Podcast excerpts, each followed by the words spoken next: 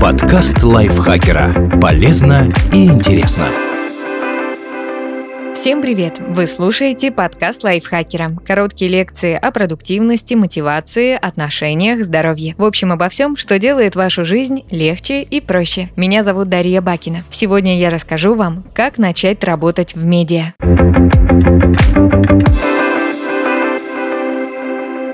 Выберите направление, в котором хотите развиваться.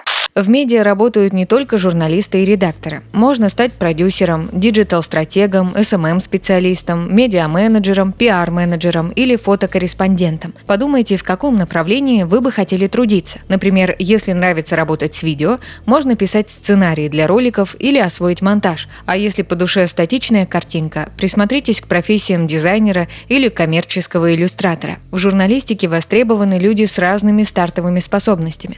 Например, работа на новостника подойдет энергичным и ответственным людям, которые умеют выдавать результат в короткие сроки. А дата-журналист превращает сложные цифры и статистику в понятные читателю графики и таблицы. Здесь пригодится усидчивость и аналитический склад ума.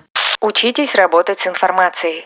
В медиа ценят умение быстро обрабатывать данные, выделять главное, ориентироваться в информационных потоках. А еще важно научиться проверять сведения, даже если они кажутся вам на 100% правдивыми. Обращайте внимание, на какие сайты ссылается автор текста. Например, Википедия – ненадежный источник, но если новость опубликовал крупный научный журнал или известное информагентство, ей, скорее всего, можно доверять. Кроме того, никто не отменял правила двух источников. Допустим, когда журналист пишет о конфликте между соседями, он должен взять комментарии у обоих участников, потому что отношение к ситуации бывает разным. Если в тексте представлена только одна сторона, он может получиться в лучшем случае неполным, а в худшем – предвзятым. Задействуйте нетворкинг. Даже если в вашем окружении нет людей, которые работают в СМИ, наверняка они найдутся среди знакомых ваших друзей. Попросите организовать вам встречу или хотя бы добудьте нужные контакты. Расспросите нового знакомого о том, как он начал карьерный путь и поинтересуйтесь, есть ли в компании, где он работает, вакансии или стажировки для новичков. Посещайте тематические мероприятия, участвуйте в конкурсах, ходите на конференции. На них можно не только послушать интересные лекции, но и поговорить говорить с разными людьми. Практикуйтесь самостоятельно. Цифровая эпоха дает возможность начать оттачивать свои навыки чуть ли не со школьной скамьи. Для начала можно вести блог или снимать видео. Рассказывайте о темах, которые вам интересны. Например, если вы поклонник искусства, делитесь новостями о выставках, которые проходят в вашем городе. Пишите отзывы на фильмы и спектакли.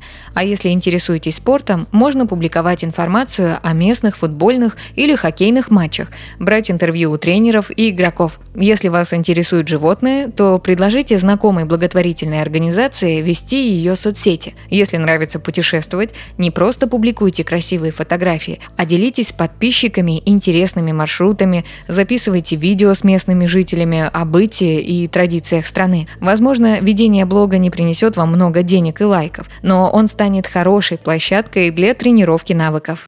Присмотритесь к программам обучения. Начать карьеру в медиа можно по-разному. Кто-то сразу устраивается на работу, а кто-то идет учиться. У первого варианта есть свои плюсы. Можно получить практический опыт и еще и зарплату. Но и второй игнорировать не стоит. На курсах вы можете приобрести навыки, которые пригодятся в профессии. Например, сможете понять, как выстраивается маркетинг в СМИ или разобраться в тонкостях авторского права. Особенно важно знакомиться с теорией новичкам, которые ведут блог самостоятельно, без подсказок опытного редактора или ментора.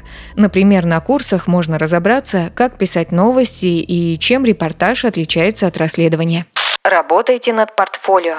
Помимо резюме, медийщику нужно обзавестись портфолио. В нем должен быть рассказ о себе и несколько наиболее удачных проектов, которые демонстрируют ваши навыки и сильные стороны. Для журналиста это могут быть статьи, а для SMM-специалиста эм – примеры креативов и стратегии реализованных рекламных кампаний. Если у вас нет опыта, включайте в портфолио релевантные учебные проекты. А еще можно предложить знакомым оказать услугу бесплатно при условии, что эта работа появится в портфолио портфолио. Например, разработать дизайн лендинга или написать тексты для сайта магазина друга, или сделать подруге фотосессию для соцсетей. Кстати, если вы оттачиваете навыки в своем блоге, не стесняйтесь давать ссылку и на него. Ищите программы стажировок.